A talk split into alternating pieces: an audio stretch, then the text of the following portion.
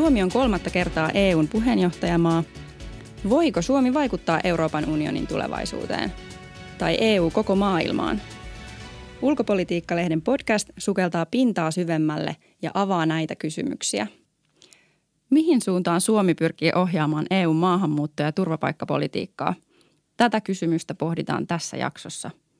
Minä olen Laura Myllymäki – ja studiossa vieraina ovat turvapaikka- ja muuttoliikekysymyksiin erikoistunut toimittaja-kirjailija Anna-Kaisa Hiltunen sekä poliisiammattikorkeakoulun rehtori Kimmo Himpäri.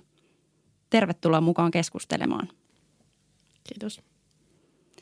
Anna-Kaisa, sä työskentelet tällä hetkellä ulkoministeriössä ja oot kirjoittanut tämmöisen Euroopan porteilla nimisen kirjan Euroopan unionin turvapaikkapolitiikasta. Niin Kuinka onnistuneita, käytän, onnistuneita käytäntöjä EU on kyennyt tähän mennessä luomaan? Nimenomaan turvapaikkapolitiikkaa. Niin.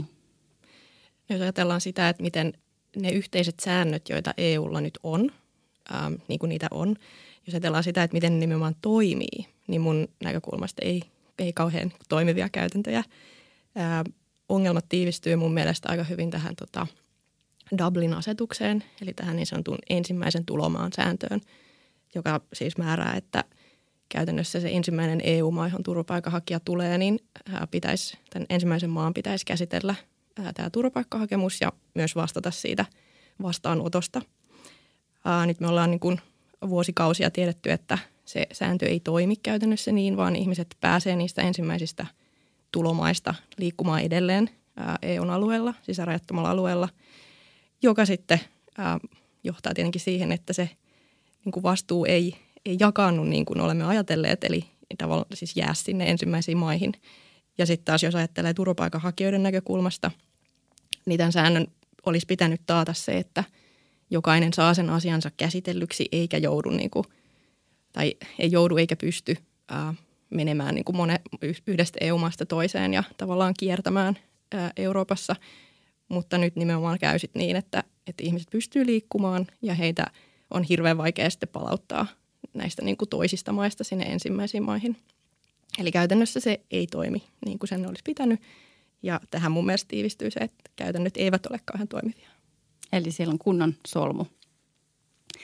Kimmo, sä toimit projektijohtajana vuosina 2016 ja 2017 sisäministeriön sisäisen turvallisuuden strategiahankkeessa. Maahanmuutto oli siellä yksi kokonaisuus, jota tarkasteltiin – Miksi maahanmuutosta puhutaan Suomessa turvallisuuskysymyksenä? Puhutaanko? Mm, turvallisuus on, on tietenkin yksi äh, maahanmuuton aspekteista, niin kuin, niin kuin monien muidenkin yhteiskunnallisten ilmiöiden ja muutosten aspekteista, mutta ei minun mielestäni maahanmuutosta ensisijassa puhuta turvallisuuskysymyksiä.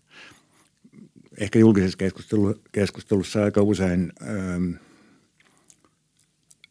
maahanmuutto on yhtä kuin turvapaikkaproblematiikka, mutta, mutta eihän, eihän tämä TP-asia ole kuin pieni osa maahanmuuttoilmiötä. No ovatko turvapaikanhakijat tai maahanmuutto jotenkin laajemmin ä, turvallisuusuhka Suomelle? Jopa, jopa sisäisen turvallisuuden strategiassa maahanmuuttoa käsitellään ensisijassa Suomen ä, niin kuin voimavara, voimavara-asiana. Ja sehän on nyt taas ollut julkisuudessa, kun puhutaan vauvakadosta, niin, niin se on niin kuin yhteiskunnan suorastaan kohtalon kysymys, että meillä on maahanmuuttoa. Mutta tota, ö, olemmehan me toki nähneet jo, että tähän liittyy myös turvallisuusaspekteja, että, että tota, ja nyt mä puhun siis nimenomaan mm, turvapaikanhakijoista.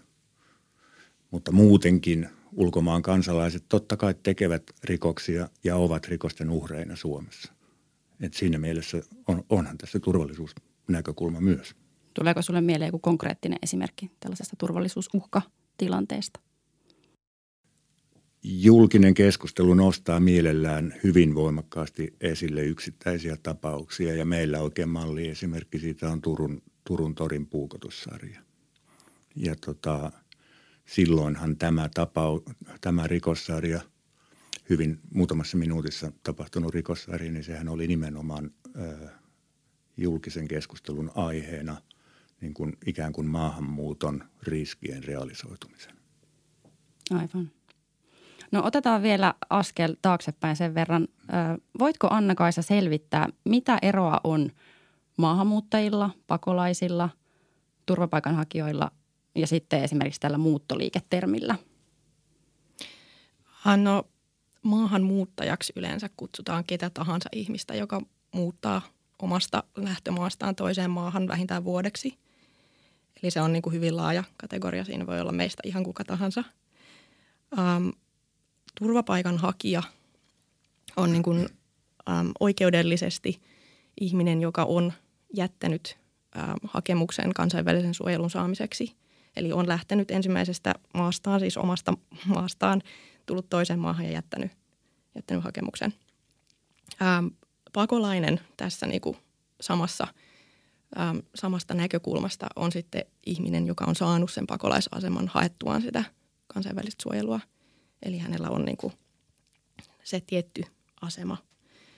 Aa, ja sitten taas, jos puhutaan muuttoliikkeestä, niin, niin tota, siihen, siihen niin kuin kategorian alle menee minkälainen tahansa, mistä syistä tahansa, mitä reittejä tahansa ää, pitkin kulkeva muuttaminen maasta, maasta toiseen tai miksei jopa maan sisällä. Voidaan puhua maan sisäisestäkin muuttoliikkeestä. Aivan. Suomen EU-puheenjohtajuusohjelmassa muuttoliike on just mukana yhtenä ohjelmakohtana. Ja Suomi on pyrkinyt ajamaan erityisesti sitä, että jäsenmaat saavuttaisi tällaisen yhteisymmärryksen turvapaikanhakijoiden väliaikaisesta jakomekanismista EU:ssa. Miksi EU-neuvostossa puhutaan juuri tästä muuttoliikkeestä eikä sitten esimerkiksi turvapaikka- tai pakolaispolitiikasta? Anna-Kaisa. No sitä varmaan kannattaisi kysyä ensisijaisesti sieltä tota, jostain neuvostosihteeristöstä, mutta kyllä niin kuin mun näkökulmasta kyse on siitä, että, että halutaan niin kuin käsitteidenkin tasolla jollain tavalla tehdä selväksi, että kaikki ne ihmiset, jotka niin kuin tulee kohti EUta, eivät välttämättä ole turvapaikanhakijoita saatika sitten, että heillä olisi oikeus tähän pakolaisasemaan. Eli puhutaan niin kuin nimenomaan laajemmasta kategoriasta ihmisiä. Ja tota, äm, sitten tähän liittyy myös se, että – että tota, niin kuin monenlaisista, monenlaisista syistä liikkuvat ihmiset kulkee näitä samoja reittejä pitkin ja niin kuin samoilla välineillä. Eli jos ajatellaan esimerkiksi ähm, Välimeren tilannetta, niin, niin tota, sekä niin kuin suojelua oikeasti tarvitsevat ihmiset että mahdollisesti muista syistä liikkeellä olevat ihmiset ähm, joutuu turvautumaan äh, usein tota, ihmissalakuljettajiin ja tulee ikään kuin meidän näkökulmasta laittomasti tai luvatta – EUn alueelle. Eli puhutaan tämmöisistä niin kuin mixed flows, erilaisista ryhmistä koostuvasta ää, muuttovirrasta tai muuttovirroista. Eli mun näkökulmasta niin tästä on kysymys, että puhutaan nimenomaan muuttoliikkeestä siksi, että, että tota, ihmisiä on liikkeellä monista eri syistä, eikä kaikki heistä tosiaan ole välttämättä pakolaisia. Joo. EUn muuttoliikepolitiikan tavoitteena on ollut kuitenkin hillitä sitä EU-hun tulijoiden määrää. Ja se oli korkeimmillaan vuoden 2015 syksyllä, jolloin tämä niin sanottu pakolaiskriisi oli syvimmillään. Ja neuvoston mukaan tämä muuttovirtojen hallinta on ollut niin onnistunutta, että EU-hun laittomasti tulleiden määrä on vähentynyt 90 prosenttia. Ja tämä sitaatti on neuvoston sivuilta. Kimmo, mikä on sun näkemys siitä, että kuinka hyvin muuttoliike on tällä hetkellä hallinnassa? puhutaan jälleen muuttoliikkeestä maahanmuuttona yleisesti. Ja, ja silloin ei kai voine muuta sanoa kuin, että se on oikeinkin hyvin, oikeinkin hyvin hallinnassa. Itse asiassa tuossa, tuossa oikeastaan neuvoston kommentissa voisi nostaa esille sen, että siinä, siinä mainitaan sana laittomasti tulleet. Ja, ja tässä voisi ehkä tässä yhteydessä nostaa esille sen, että – että tota, tähän maahantuloon, jo, jo, johon tuossa viitataan, niin siihen liittyy myös laajamittaista järjestäytynyttä rikollisuutta ja ihmiskauppaa ja, ja, ja kaikkia sellaisia, kaiken näköisiä sellaisia ilmiöitä, jotka ei varmaan tähän eurooppalaiseen maailmankuvaan oikein, oikein ollenkaan istu. Ja siinä mielessä on, on varmasti myös mm, ihmisoikeusnäkökulmasta hyvin merkityksellistä, että – että laiton maahantulo pyritään saamaan hallintaan. Siis tämä suuri, voly, suuri volyymi, niin, niin sehän on mainiosti hallinnassa. Ihan esimerkkinä vois, voisin, voisi ottaa vaikka semmoisen, että, että tota, Suomessahan on tänä vuonna elokuun loppuun mennessä EUn ulkopuolisten maiden kansalaisille myönnetty oleskelulupia noin 16 000. Turvapaikanhakijoita, siis hakemuksia vastaavana aikana on ollut noin 3 000. Tämä yksinään jo kertoo näistä, näistä mittaluokista. Maahanmuutto ilmiönä on kovin paljon laajempi kuin, kuin pelkästään tämä, tämä ö, kansainvälistä suojelua tarvitsevien maahantulo. Anna-Kaisa. Joo, juuri näin. Ja tota, mun mielestä tässä on hyvä muistaa myös se, että äh, kun puhutaan näistä tota, luvatta tai laittomasti tulleista, niin äh, täytyy niin kuin muistaa se, että kansainvälisen oikeuden näkökulmasta ihan jokaisella meistä on oikeus hakea sitä turvapaikkaa. Ja niin kuin se, että on, että on oikeus hakea turvapaikkaa, niin sitä on oikeus hakea myös silloin, jos tulee salakuljettajan kyydissä. Eli se ei niin kuin sitä poista. Kimmo, haluatko kommentoida vielä tätä jotenkin? En, ei, ei se, on, se on juuri täsmälleen näin. Se on juuri täsmälleen näin, mutta se, se ei muuta sitä asiaa, että tämmöinen ihmissalakuljetus on epätoivottava ilmiö kaikin tavoin. No nyt kun meillä on näin hyvin hallinnassa tämä muuttoliike, niin miten tämä nyt näkyy Suomen turvallisuustilanteessa? Kimmo? Öö, tilastoja voi aina tarkastella hirmuisen monella tavalla ja, ja on, on kiistatonta – Esimerkiksi se, että, että Suomessa rikollisuustilastoissa ulkomaiden kansalaisten ö, määrä, siis epäiltyjen, rikoksesta epäiltyjen ulkomaan kansalaisten määrä suhteessa viiteryhmään, niin se on suurempi kuin Suomen kansalaisten, epäiltyjen Suomen kansalaisten määrä. Mutta sitten jos tarkastellaan rikostilastoja ihan kokona, kokonaisuutena, niin, niin lukumäärät ja prosenttiosuudet ovat vielä melko vähäiset johtuen siitä, että edelleen ulkomaan kansalaisten määrä Suomessa on, on eurooppalaisittainkin suhteellisen pieni. Joo, mainitsit tosiaan nämä tilastot ja ä, tilastokeskuksen mukaan ulkomaalaisia epäillään rikoksesta 1,2 kertaa useammin kuin suomalaisia – Nämä oli vuosilta 2017-2018. Eli käsitteellisesti vielä ulkomaisilla epäilyillä tarkoitetaan Suomeen, Suomen väestöön kuuluvia ulkomaan kansalaisia, mutta sitten turvapaikanhakijat eivät kuulu väestöön, eivätkä siis tähän lukuun. Niin kuinka hyvin tilastot ylipäätään kertoo turvapaikanhakijoiden tekemistä rikoksista? Tilastojen laatu luultavasti paranee, paranee vähitellen – sen takia, että poliisissa on otettu muutama vuosi sitten käyttöön kirjausmenettely, jolla turvapaikan rikoksen, rikoksesta epäilty turvapaikanhakija tai, tai asianomistaja käy sieltä ilmi, sieltä rikollisuustilastoista. Järjestelmällinen, järjestelmällistä tutkimusta asiasta on sillä tavalla, että viimeinen tämmöinen tutkittu tilasto tai tuorein tutkittu tilasto on vuodelta 2016 ja silloin rikosilmoituksia, joissa turvapaikanhakija oli osallisena, oli 1150 kappaletta. Kun otetaan huomioon, että meillä vuositasolla rikoslakirikoksia, rikoslakirikosperusteisia rikosilmoituksia on semmoinen 450 000, niin tämä on tietenkin hirveän pieni osuus. Ja ehkä jos saan vielä kommentoida tuota 1,2 kertaa useammin, niin, niin ei siis absoluuttisesti, vaan suhteessa – Aivan kansalaisuuteen. Kyllä.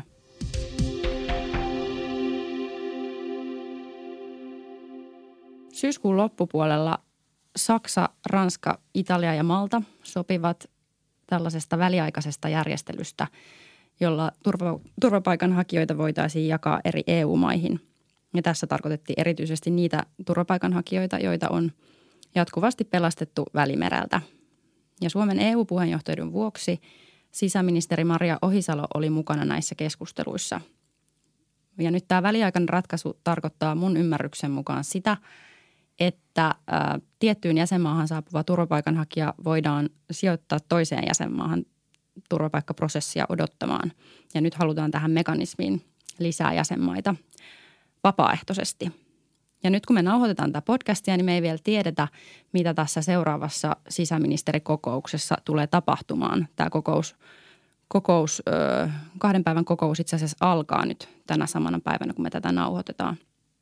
Anna-Kaisa, kuinka merkittävästä yhteisymmärryksestä on nyt kysymys? No niin kuin sanoit, niin me ei vielä tiedetä siitä oikeastaan yhtään mitään. Eli niin kuin sen kokonaismerkittävyyttä on vielä tosi vaikea, ellei mahdoton arvioida, mutta – Äh, kyllä mun mielestä se, että, että on niin kuin pystytty edes ottamaan tämmöinen ensimmäinen askel sitä kohti, että mahdollisesti ehkä pystyisimme sopimaan jostain väliaikaisesta järjestelystä, niin jo se on niin kuin sikäli merkittävää, että, että tämän vuoden 2015-2016 tilanteen jälkeen me ollaan oltu niin kuin täydellisessä umpisolmussa nimenomaan tämän alussa mainitun ensimmäisen tulomaan säännön niin kuin uudistamisen kanssa. Ja se umpisolmu on tosiaankin niin, kuin niin tiukka, että mun mielestä jo se, että – että ajatellaan, että ehkä tästä vielä nyt voitaisiin joku tämmöinen ensimmäinen askel ottaa, jotta saataisiin edes väliaikaisesti tätä tota, asiaa vietyä eteenpäin. Niin kyllä se niin kuin EU-maiden tai EUn kannalta on, on tärkeä asia. Ja sitten jos ajattelee niin kuin näitä ihmisiä, jotka ää, nyt tulee sieltä Välimeren yli ja, ja niin kuin joutuu pahimmillaan hengenvaaraan, niin toki se, että, että heidät voitaisiin saada niin kuin turvalliseen satamaan nopeammin kuin tähän asti, niin on myös tosi merkittävää. Miltä tämä kuulostaa Suomen näkökulmasta, Kimmo, tämmöinen järjestely tai yhteisymmärrys? Yleisesti ottaen jokainen askel kohden yhteistä, EUn yhteistä politiikkaa on tervetullut, mutta että mm, lievää pessimismiä varmaan tässä nostattaa se, että vain neljä jäsenmaata.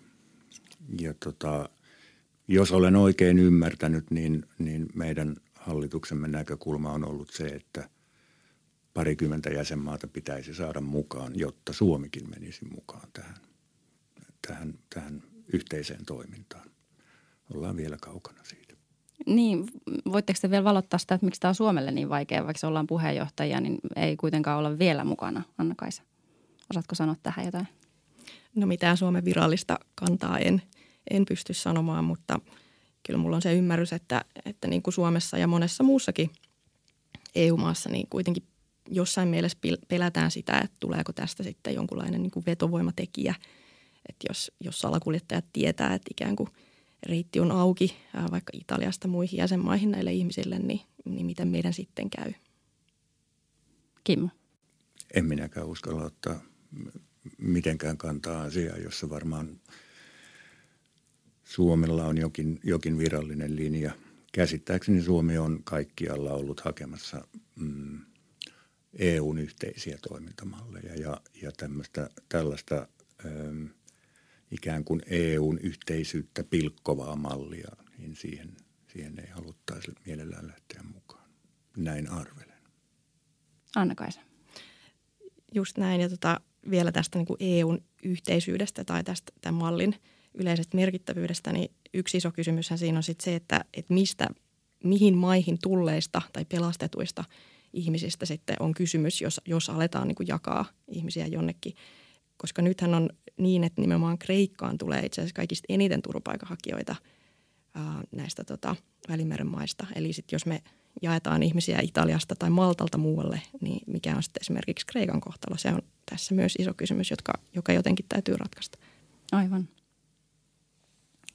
No tällä hetkellä osa turvapaikanhakijoista elää uskomattoman kelvottomissa oloissa – Esimerkiksi Libyaan on syntynyt tällainen todella epäinhimillinen pidätyskeskusjärjestelmä. Ja kansalaisjärjestöt ovat arvostelleet, että tämä järjestelmä on syntynyt osin EUn turvapaikkapolitiikan takia. Kuinka hyvin turvapaikanhakijoiden ihmisoikeudet toteutuvat tällä hetkellä EUssa, Anna-Kaisa? Nimenomaan jos ajatellaan niin kuin EUn sisällä, niin mä lähtisin ehkä purkaa tätä kysymystä siitä näkökulmasta, että, että toteutuuko oikeus siihen, että saa hakea turvapaikkaa. No siinä no, vaihtelu on, on suurta, koska EU-maiden turvapaikkajärjestelmät edelleen eroaa toisistaan. Jos ajatellaan, että esimerkiksi Unkarissa me tiedetään, että ihminen, joka sinne tulee, ei välttämättä saa edes hakea sitä turvapaikkaa, niin, niin silloin se oikeus ei siinä toteudu. Sitten toinen kysymys on, että toteutuuko ne oikeudet, kun ihminen on siinä turvapaikka menettelyssä – ja hän on niin kuin vastaanoton, vastaanottopalveluiden piirissä. Tässäkin maat eroaa toisistaan ihan valtavasti.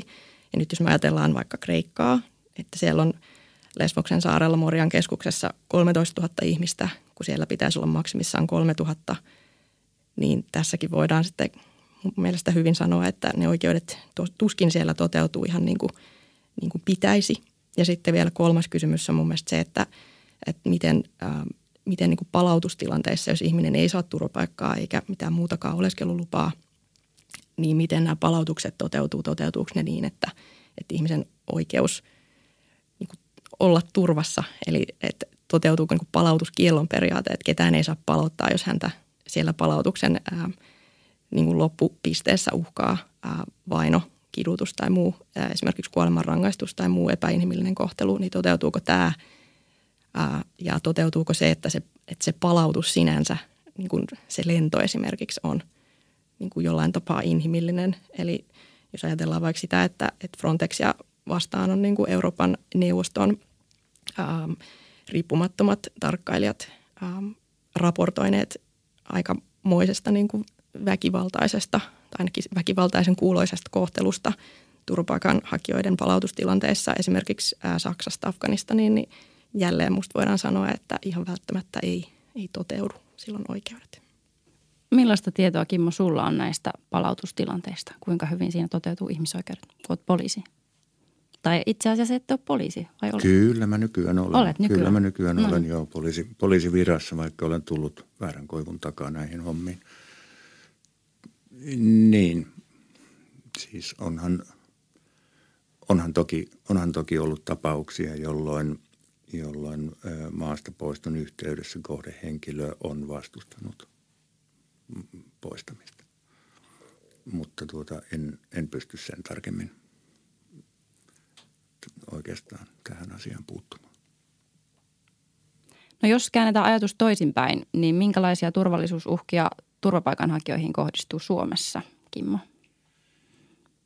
Onhan meillä ollut joitakin, joitakin tapauksia, esimerkiksi sellaisia, joissa vastaanottokeskuksiin on tehty, tehty mm, hyökkäyksiä tai iskuja, väkivaltaisia, ähm, sytytetty tulipaloja ähm, ynnä, ynnä, muuta, ynnä muuta vastaavaa. Ähm, meillä on tutkimustietoa siitä, että, että tota, ulkomaalaisiin yleensä ja turvapaikanhakijoihin erityisen, erityisesti kohdistuu vihapuhetta muun muassa. Öm, tämmöisiä niin kuin etniseen alkuperään liittyviä väkivallan tekoja on, ei paljon, mutta jonkun verran. Mielenkiintoisena detaljina voisi tietysti myös mainita sen, että kun tuossa oli aiemmin puhetta noista vähän yli tuhannesta rikosilmoituksesta, joissa turvapaikanhakija oli osallisena vuonna, vuonna 2016, niin 80 prosenttia niistä oli turvapaikanhakijoiden keskinäisiä. Eli tuota, ilmeisesti varmasti, varmasti jollakin tavalla turhautumat ja stressi, stressi purkautuu joissakin tapauksissa myöskin, myöskin väkivaltaan, esimerkiksi vastaanottokeskuksissa.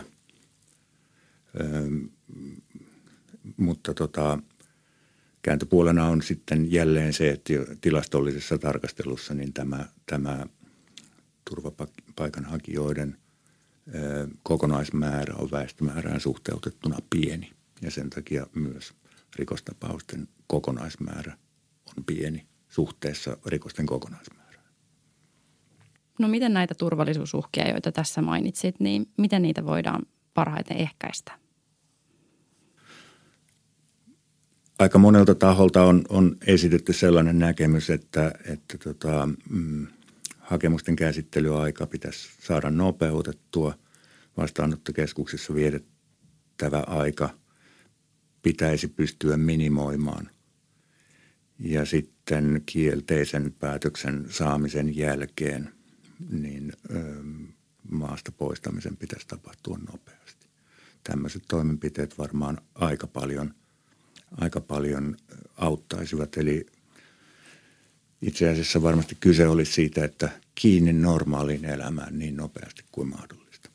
Koulutukseen tai töihin niin, niin pian kuin mahdollista. Haluatko lisätä Anna tähän jotain? kyllä mä näkisin tämän just noin, kun sä sanoit, että kiinni normaaliin elämään, että ihminen pääsee jatkamaan elämänsä siitä, mihin se on, mihin se on jäänyt. Se on varmasti tärkeintä. Kyllä. Suomen komissaariehdokas Jutta Urpilainen sanoi tuossa Euroopan parlamentin kehitysvaliokunnan kuulemisessa, että ainoa tapa päästä kestävään maahanmuuttopolitiikkaan on panostaa juurisyihin. Ja Urpilainen on korostanut tämmöistä tasavertaista kumppanuussuhdetta EUn ja Afrikan välillä, mikä voisi esimerkiksi olla sitä, että EU voisi investoida aiempaa voimakkaammin Afrikkaan ja pyrkisi sitten sitä kautta luomaan sinne uusia työpaikkoja. Mitä luulette, millainen vaikutus tällaisella käänteellä olisi muuttoliikkeeseen Afrikan ja Euroopan välillä? Anna-Kaisa. Tämä on tosi mielenkiintoinen kysymys. Ähm, mä lähdin katsoa vähän tota tilastoja ja löysin Afrobarometrilta tota, tämmöisiä tota, lukuja siitä, että kuinka moni haluaisi muuttaa ja mihin he haluaisi muuttaa ja niin kuin mitä, mitä syitä siellä muutta, muuttohalujen takana on. Ja tosiaan tuoreiden Afrobarometrilukujen mukaan niin tota, 44 prosenttia eh, niistä afrikkalaisista, jotka sanoo harkitsevansa muuttamista toiseen maahan, niin he haluaisivat muuttaa nimenomaan työn vuoksi, työtä etsimään. Ää, tästä tulee vielä muutama luku. Ää, 29 prosenttia muuttohaluisista haluaisi kuitenkin muuttaa lähialueellaan, eli ei, ei haluaisi Eurooppaan. Eurooppaa haluavia on noin 27 prosenttia, eli okei, kuitenkin aika iso osuus, mutta, mutta se suurin osuus ei, ei suinkaan halua kohti Eurooppaa tai ei aikoisi lähteä. Ää, ja sitten tähän liittyy ää, afrobarometritietojen mukaan se kiinnostava asia, että kuitenkin niin kuin moni Afrikas, Afrikan sisällä muuttamista harkitseva kokee sen muuttamisen nimenomaan toisesta – maasta toiseen maahan niin, niin vaikeaksi, että tota, se vähän syö sitä niin kuin menemistä.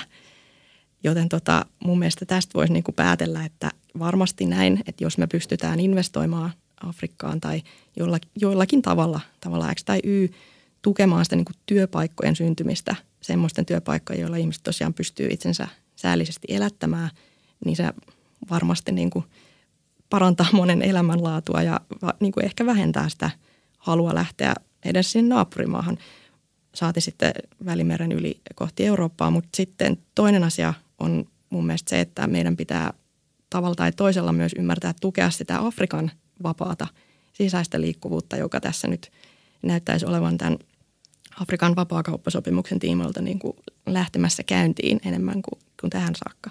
Eli siinä, siinä varmaan kannattaa myös olla varuillaan, että, että ei ainakaan sitten estetä niin kuin sitä – tapahtumasta. Kimmo, miltä tämä kuulostaa? Äärettömän vaikea ja äärettömän mielenkiintoinen kysymys. Öm, varmasti, varmasti monesta näkökulmasta öm, on oikein ja järkevää, että Eurooppa pyrkii tukemaan positiivista yhteiskuntakehitystä Afrikan, Afrikan valtioissa. Ja, ja, ja tota, ihan niin kuin Anna-Kaisa sanoi, niin, niin, niin tota, pyrkii tukemaan työpaikkojen syntymistä, terveen elinkeinoelämän kehittymistä näissä, näissä maissa. Sitten kääntöpuoli on, on, on se, minkä, minkä hyvin tiedämme, että ennusteiden mukaan muutamassa vuosikymmenessä Afrikan väestö kasvaa aivan huikeaa vauhtia. Se on viimeinen maanosa maapallolla, jossa väestön kasvu tämänhetkisten ennusteiden mukaan tulee jatkumaan voimakkaana. Ja on täysin, ainakin, ainakin minun edellytyksilläni täysin mahdotonta arvioida, että pystytäänkö siihen haasteeseen vastaamaan jollakin, jollakin terveellä yhteiskuntakehityksellä vai onko tulevina vuosikymmeninä odotettavissa kuitenkin massiivista maa, maista muuttoa Afrikasta muihin maanosiin. Tämä jää nähtäväksi. Kyllä.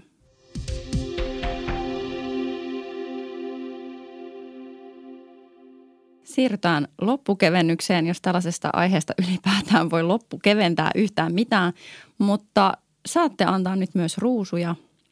Missä kohtaa EU on, EU on onnistunut turvapaikkapolitiikassaan? Anna-Kaisa.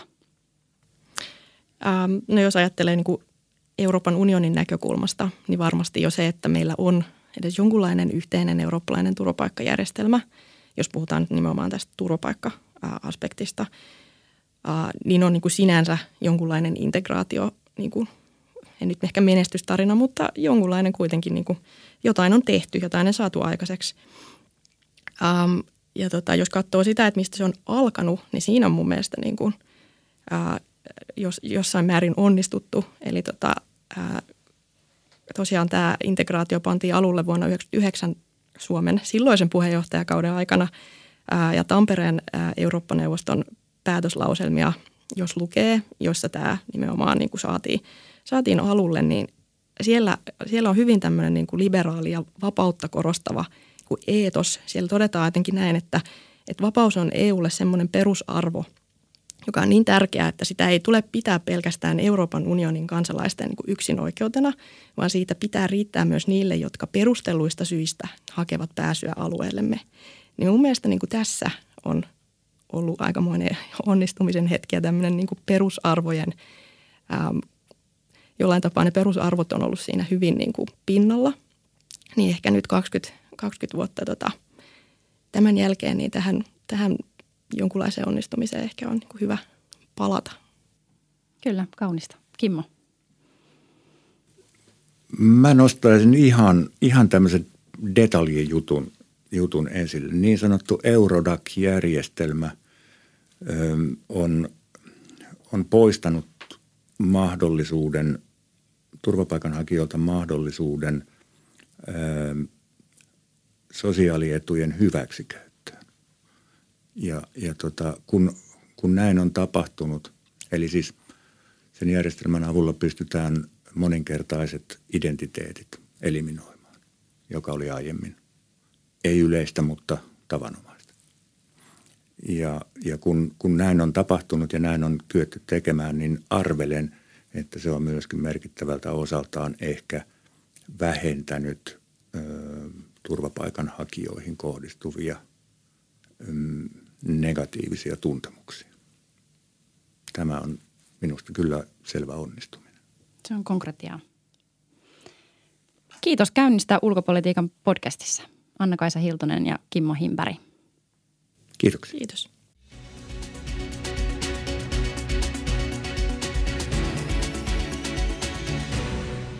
Kiitos, että kuuntelit Ulkopolitiikka-lehden podcastia –